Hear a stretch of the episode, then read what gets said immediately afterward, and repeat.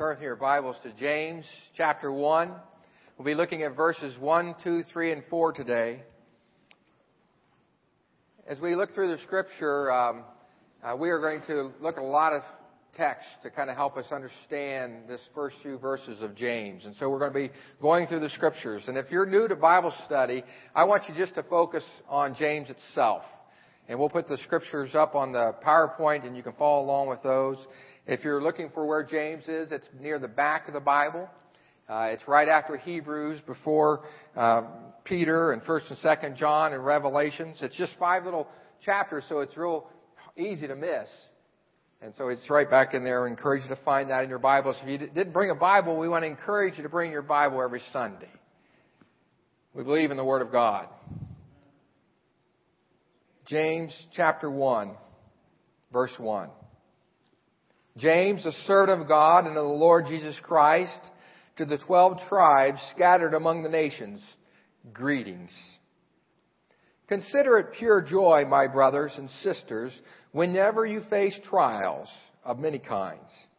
Because you know that the testing of your faith develops perseverance, and perseverance must finish its, uh, because you know that the testing of your faith produces perseverance, and let perseverance finish its work, so that you may be mature and complete, not lacking in anything.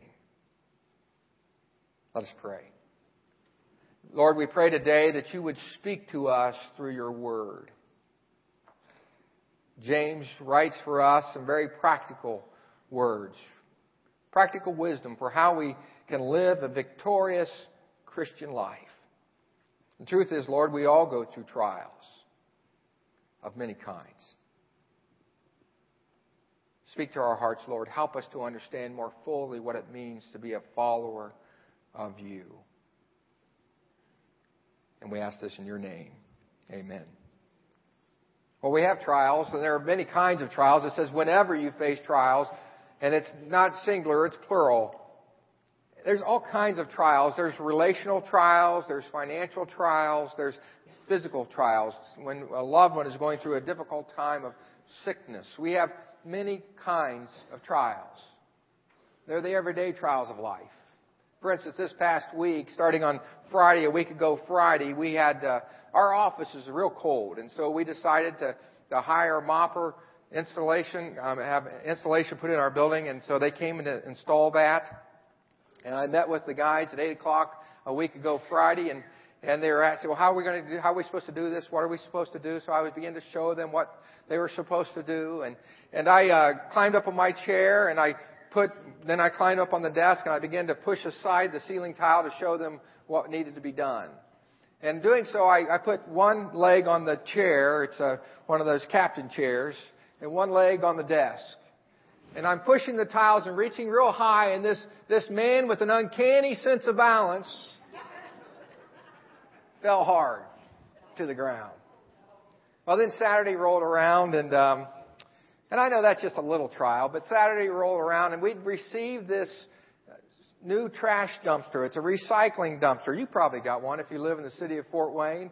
And it's big. One that they could deliver me. I mean, it's as big as my regular trash dumpster. And uh, now I have this garage and everything doesn't fit. And I'm one of those guys I like for everything to have a place.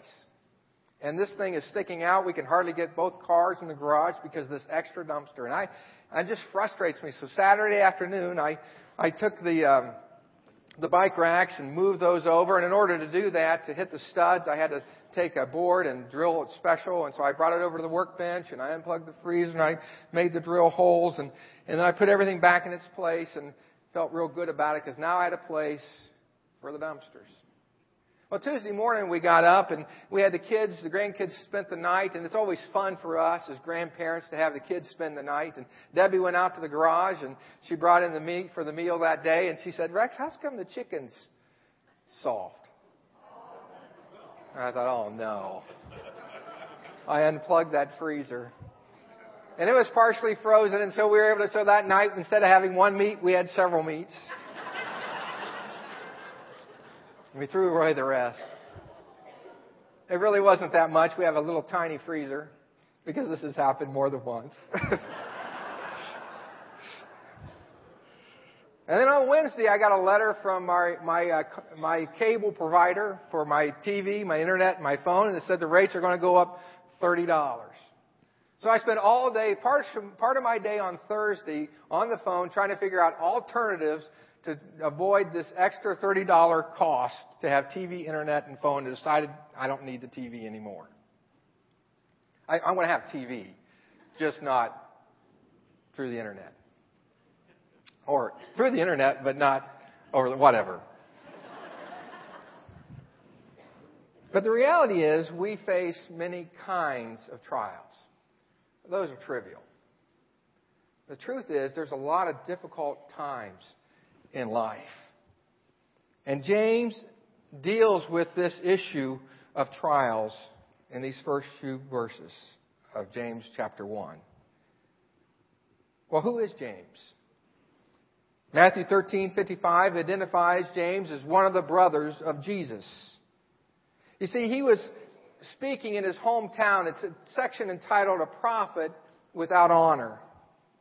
And they said, Isn't this the carpenter's son? Isn't his mother's name Mary? And aren't his brothers James, Joseph, Simon, and Judas?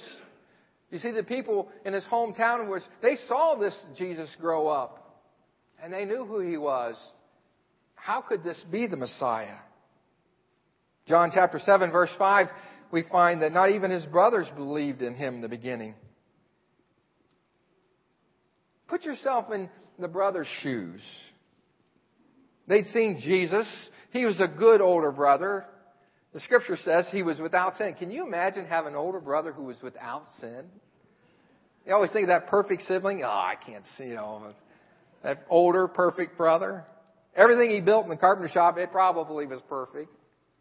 So they probably knew him as a good carpenter, as a good older brother, but as the Messiah, they had a difficult time getting their arms around the concept that Jesus was the Messiah. And we find in Mark 3, verses 20 through 21, this about him. Then Jesus entered a house, and again, the crowds began to gather in there, and they were so crowded in the room that even the disciples, they were not able to eat their meal that day. And his family heard about this, and they went to take charge of him, for they said, He's out of his mind. They thought Jesus was losing his mind when he was claiming to be the Messiah. But something happened in the life of James. You see, he had a change of mind. We don't know exactly when it happened, but we know that James had a change of heart and he became a follower of Jesus. 1 Corinthians 15, 4 through 7 gives us a key to when this happened. Maybe it was before this, maybe, but it confirms the fact that James became a follower of Jesus. It's that famous uh, appearance of Jesus where he meets with several. 1 Corinthians 15, verses 4 through 7. It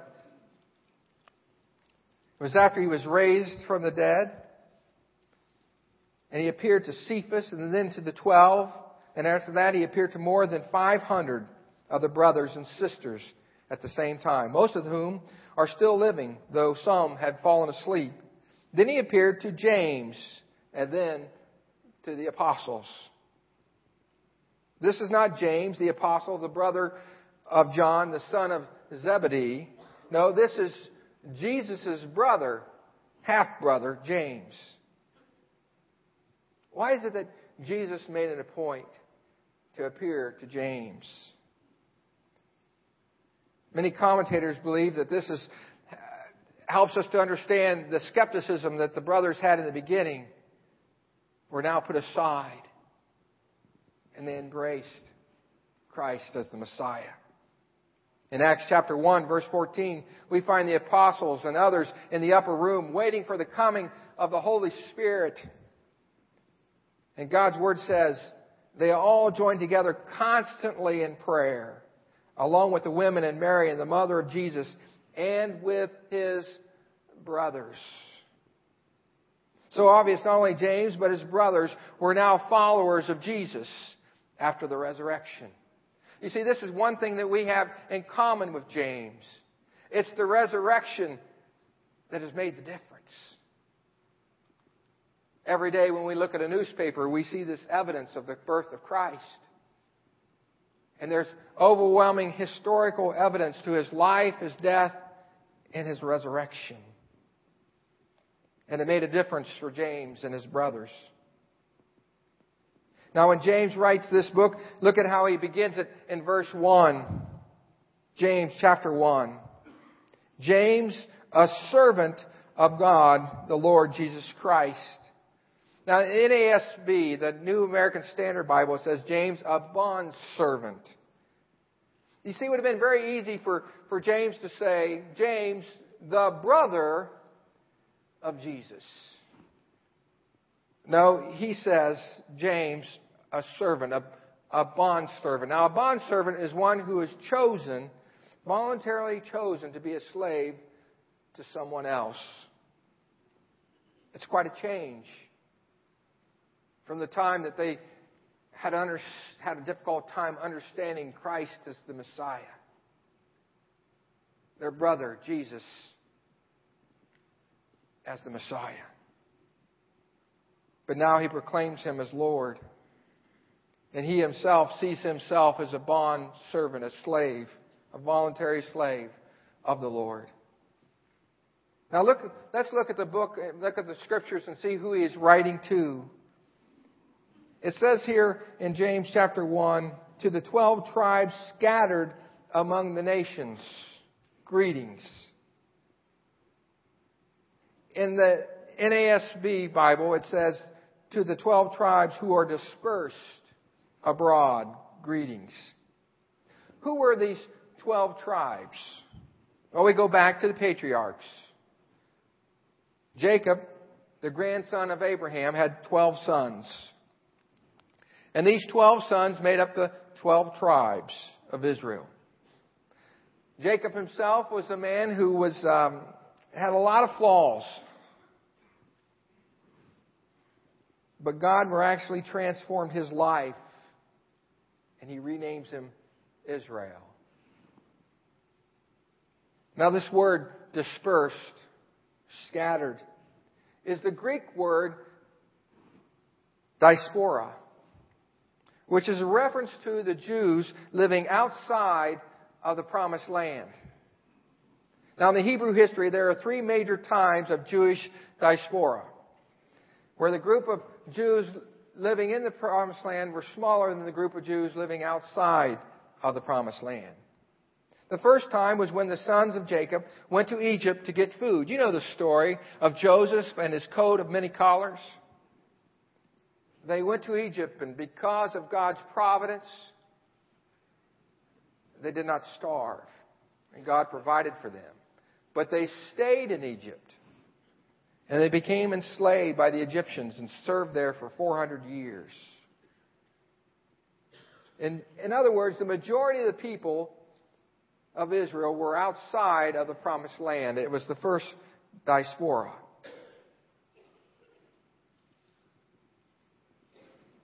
The latter, the second diaspora was in the seventh, latter part of the seventh century BC when Nebuchadnezzar was the king of the Babylonian Empire, the most powerful empire in ancient history, nation of the world.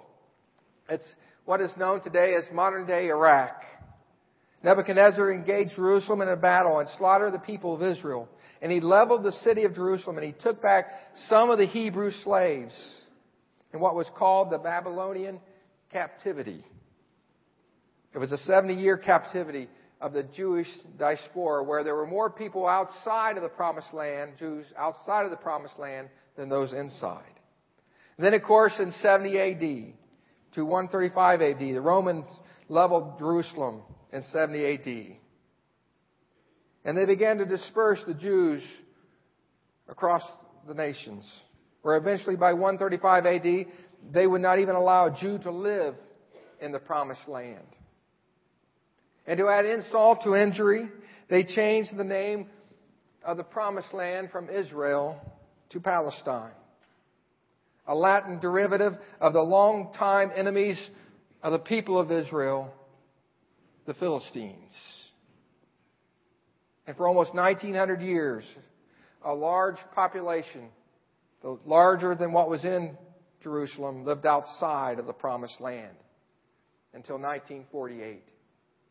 And in 1948, there became a gathering of the Jews back to Israel, to where today there's 5.5 million people living in Israel. So when James is speaking about those who are scattered, there's this reference to the history, but there's also this reality of what's happened in his day. For the people of God were being scattered for their faith. In Acts chapter 8 verses 1 through 3, we find the persecution of the Jews and the Christians had begun for those followers of Christ. On that day, great persecution broke out against the church in Jerusalem, and all except the apostles were scattered throughout Judea and Samaria. Godly men buried Stephen and mourned deeply for him. But Saul began to destroy the church, going from house to house. He dragged off both men and women and put them in prison. And so we see the beginning of the persecution there in 70 AD. In Acts chapter 11 verses 19, the Word of God says this, Now those who had been scattered by the persecution that broke out when Stephen was killed traveled as far as Phoenicia, that is modern day Lebanon, Cyprus, and Antioch, spreading the Word. So James is writing this letter to those followers of Jesus who are being scattered, who were being dispersed after the martyrdom of Stephen. And James wants them to be encouraged in a practical way. You see, James is a practical book on how we ought to live as followers of Jesus Christ. It's not a book of theology. It's not a book of doctrine. It's, it's, a, it's a practical book. It gives us wisdom on how to live the victorious Christian life. And the first thing that James deals with is this concept of having joy when we face persecution. You see, as they were being scattered, they faced great persecution. And he says, Consider it pure joy, my brothers and sisters, when you face trials of many kinds. You see, it's hard for us, it's counterintuitive to think of joy in the time of persecution. It, it makes no sense to us to do that. But that's what James challenges us with. Now, I want you to understand what verse 2 is saying here. He doesn't say if you face trials. He says when you face trials. It's not singular, it's plural. You will face trials. The truth is, it rains on the just and the unjust alike. And every single one of us will face trials in this life. And James says, when you face trials, consider it joy. I entitled this message, Surprised by Joy. See, the reality is when we get to that place where we trust God in our trials, in the midst of the trials, we are often surprised by joy. And as followers of Jesus Christ, we will go through trials just like everyone else. But the difference is we have Christ who says, Come unto me, all who are heavy laden, and I will give you rest.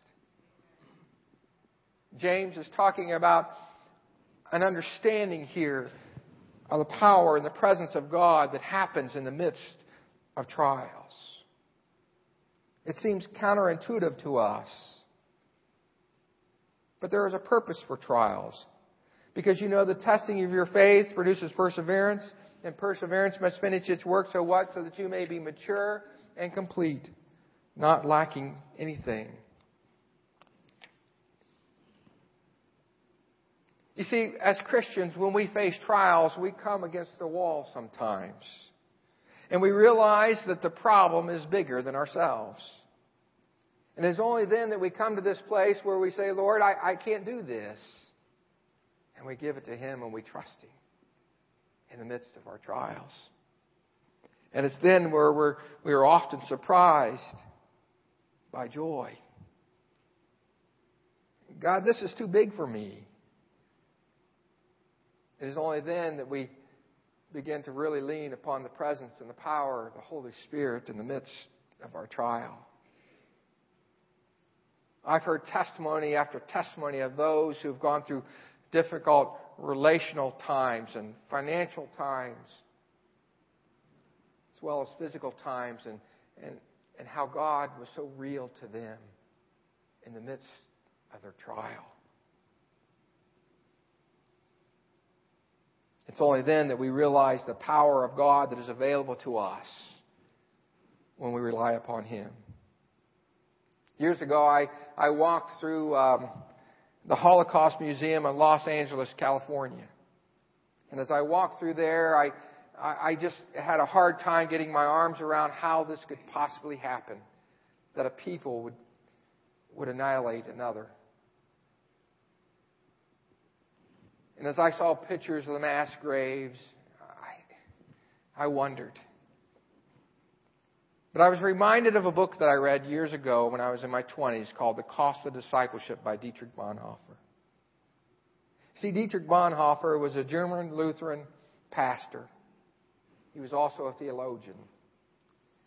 And he, come to, and he came to the United States to teach in New York and in a seminary. He was safe and but he had a burden for his people. And when Hitler began to um, spout his policies and take over, he came back to Germany. And he stood against Hitler and his policies. And eventually, he was captured. As he began to face persecution because of his faith, he writes that he was surprised by joy. You see, God offers to us a strength that it's hard for the world to understand. You will face trials. But the trial is an opportunity for joy. For God will be with you in the midst of the trials. I know for me personally, uh, it's been those hardest times of life where I had to be totally dependent upon God that I was surprised by joy. When our former pastor, Jerry Stipp, passed away, there was that period of, of responsibility thrust upon my shoulders. And I knew that this was bigger than me. And I was overwhelmed by the responsibility. It was a trial, it was a different type of a trial. And yet God was so faithful. It was amazing to me. I, I don't know why I would be surprised, but God just seemed to speak and, and lead me one day at a time, one step at a time. You see, there was this understanding that the problem, the situation was bigger than us as a church. And we were dependent upon God. And in the midst of the trials of life, do not be surprised by the opportunity for joy.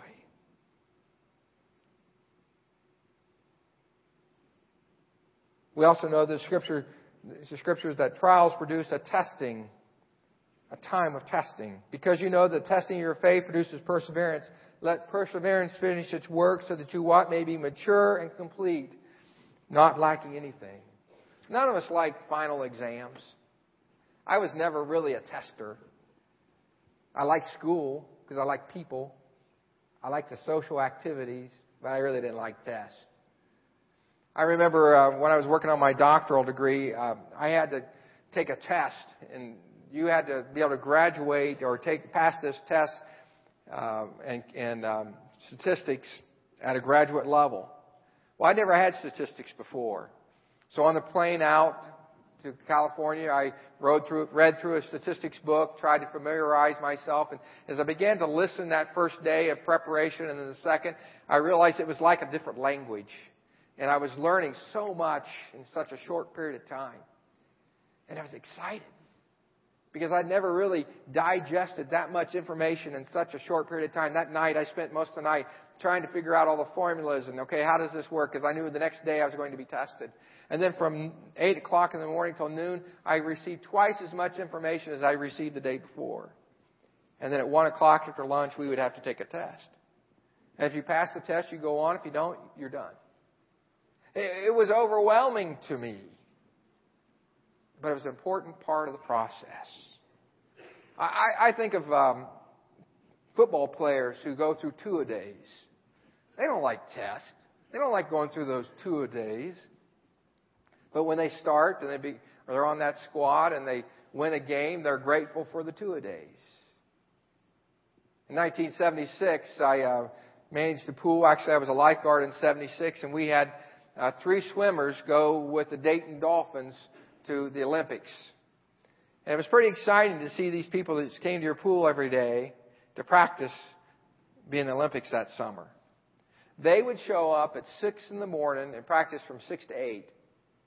And then I would meet them back at 6 in the evening and they would practice again from 6 to 8. Two a days in the summer. It was overwhelming. They, they would put on clothes for drag just to make it harder for themselves. But it was that difficulty, it was that testing, it was that training that enabled them to win the prize. Testing of our faith develops perseverance. Perseverance must finish its work so what we may be mature and complete, not lacking anything.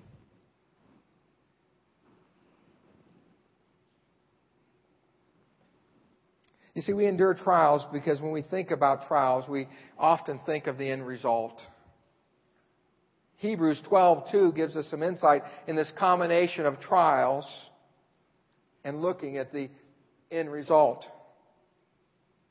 Hebrews 12:2 says, "Fixing our eyes on Jesus, the pioneer and the perfecter of our faith, who for the joy set before him endured the cross, scorning its shame, and sat down at the right hand of the throne of God." Now, Jesus is our perfect example when we think about trials and joy. You see, Jesus went through trials. He was not naive to what he would face as he approached the cross. When he went into the Garden of Gethsemane and he prayed, and, and he prayed, Lord, if there's any way that this cup could pass from me, but nevertheless, not my will, but thine be done. Luke says that he, he prayed in such anguish that he sweat drops of blood. He knew full well what was ahead of him. But the joy that was before him brought him to that place to say, Nevertheless, not my will, but thine be done. You see, he was thinking of the end result. He was seeking to accomplish for mankind, dying for you and dying for me, taking the sins upon, of the world upon his shoulders, paying the price for your sins and my sins, who for the joy set before him endured the cross Jesus went willingly to the cross for you and for me. And He is our example of looking at the end. That crown of glory. Who for the joy set before Him endured the cross, scorning its shame, and sat down at the right hand of the throne of the Father. He paid the penalty for our sins. That's why when he came to the end of the ordeal on the cross and shouted, it is finished. He did it with a triumph. Not in defeat, but in victory. Because he had perfectly fulfilled the purpose that Christ, that God had for him. And it's that same joy that we can experience. It's hard for us to get our arms around the scripture. James chapter 1. Consider it pure joy, my brothers and sisters, whenever you face trials of many kinds.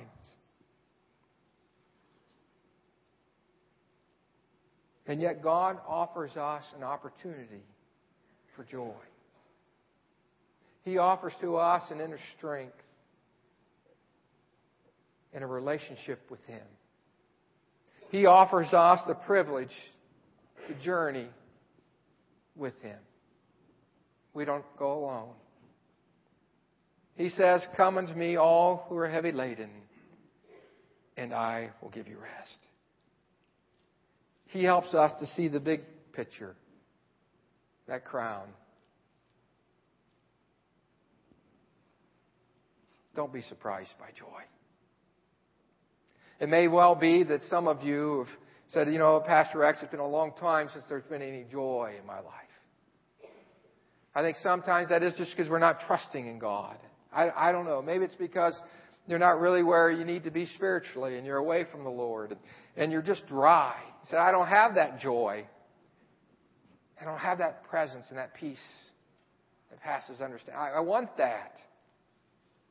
We're going to open the altar. Pastor Egger is going to come and, and lead us in a song.